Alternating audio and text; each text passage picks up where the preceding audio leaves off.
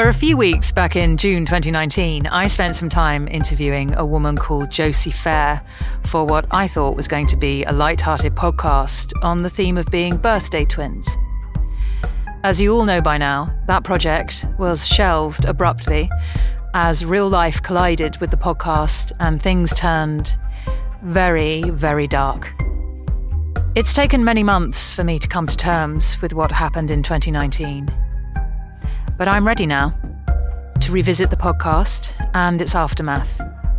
And now here, finally, is Hi, I'm Your Birthday Twin. I hope you enjoy listening to it more than I enjoyed making it.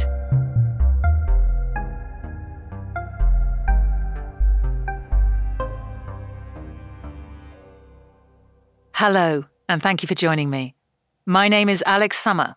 Some of you may know me from my previous podcast series, All Woman. Some of you may not, but however you got here, thank you for taking a punt on me doing something new. Josie and I first met in a pub on the night of our 45th birthdays 2 weeks ago. The title of this podcast comes from Josie's first words to me in the ladies' loos that night. "Hi," she said, "I'm your birthday twin." And so there and then, an idea for a new podcast was born. And Josie, first of all, hello, and thank you so much for giving me your time so generously. I cannot tell you how excited I am to start this project. So let's kick off with an easy question, Josie. Your name. What is it short for? If it is, in fact, short for anything. No, just Josie. Not short for anything. Named after anyone? No, not that I know of. My mum is called Pat. Her mum was called Sue. I think she just wanted to give me a pretty name, you know? Something feminine. So Josie and I are not just birthday twins, but were born in the same hospital too. And now we live less than a mile apart in the same corner of northwest London. So before we get into your life story, let's talk about your birth story. What did your mum tell you about the day you were born? Well, nothing much, really. Just that it hurt. Well, yes, that's a given. But what did she tell you about the day itself? The weather, the midwife, the first time she saw you? Like I say, nothing. She never said anything, just that it hurt so much she knew she'd never do it again. And she didn't? No, she didn't. So, no siblings? No siblings, just me. What about you? Oh, sorry. Am I allowed to ask you questions? Yes, absolutely. And I'm one of three girls, the middle. Oh, lucky you. I'd have loved a sister. Oh, sisters are the best. I'm very lucky. And tell me about your mum, Pat.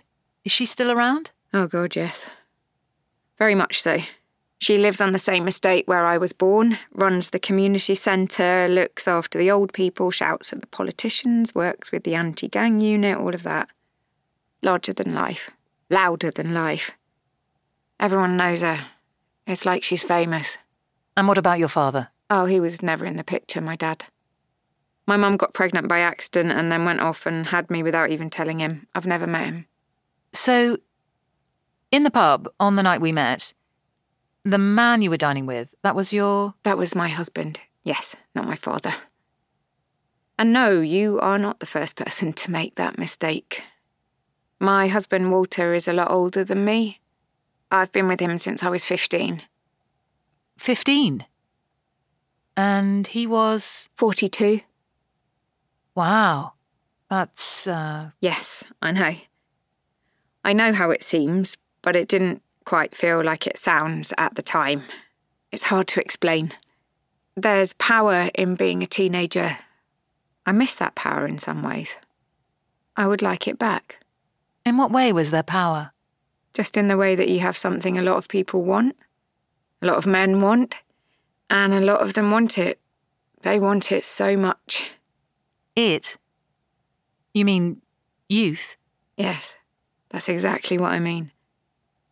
And when you meet someone who is very clear about what they want, and you know that the only thing that stands between what they want and what you have is your consent...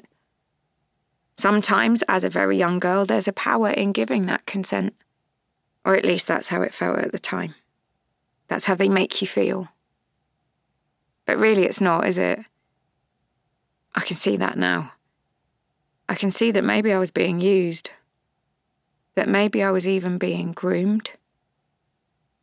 But that feeling of being powerful right at the start when I was still in control, I miss that sometimes.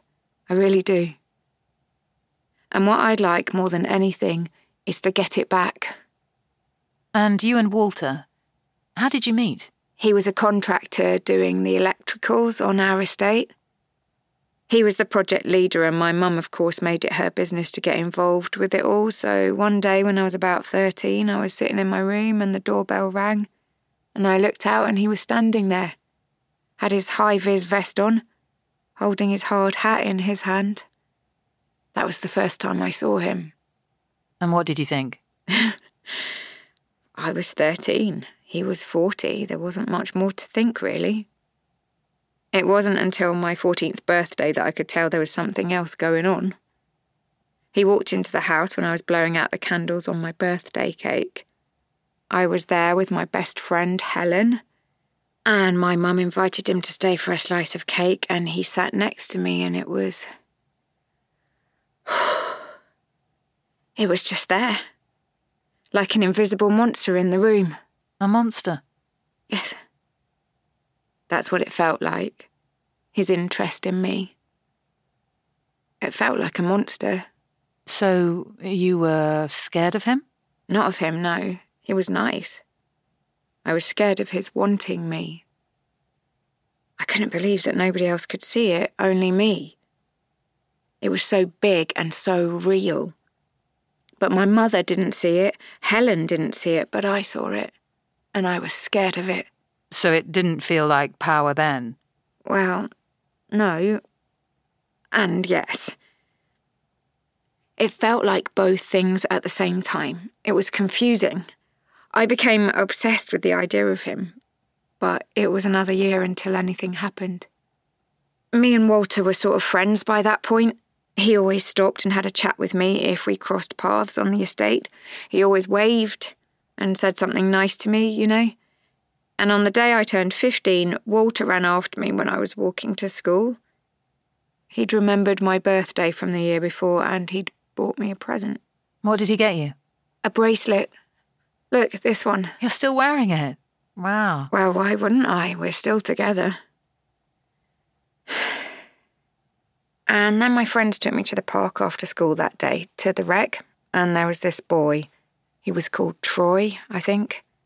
And Helen really wanted me to, you know, kiss him. I hadn't had a boyfriend yet, and she was always trying to get me to go with a boy, and I did not want to go with a boy because they were all disgusting, honestly. And he'd been drinking cider, and his breath, I can smell it even now.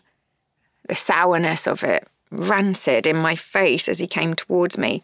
And I just got up and left, and as I left, I knew that I was done. Done with being that sort of teenager. I went home. My mum said, "You're back early." I told her I wasn't feeling well. She asked me if I'd been drinking. I told her about the cider and the boy, and she told me I had good friends, that I should make more of an effort with them. I said, "I do make an effort, but then they do things I don't want to do, and there's not much I can do about that." She said, "What do you want to do, Josie?" I said, "I don't know. How am I supposed to know? What did you want to do when you were 15?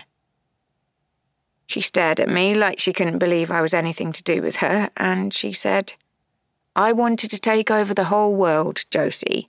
That's what I wanted to do." I said something like, "Well, I'm not going to take over the whole world drinking cider in the wreck, am I?" And she said, "You're not going to do it sitting in here with me either on your birthday." So I said, "Fine then, fine, I'll leave."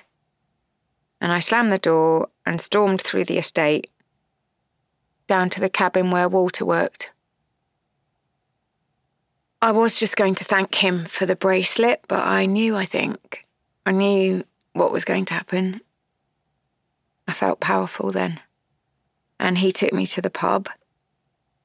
I sat in a pub with a 42-year-old man and I was 15, and he poured a shot of vodka into my lemonade and he kissed me and I remember looking down at my hands, at the pen scribbles on them from school, and looking down at my shoes, these battered old kickers with the little leather tags that everyone wore back then, and thinking, this is it.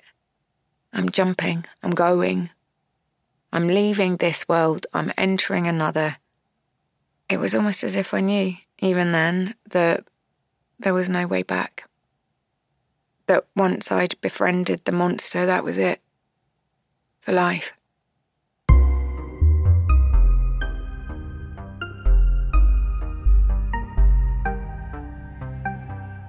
Tune in next week to hear more from Hi, I'm Your Birthday Twin.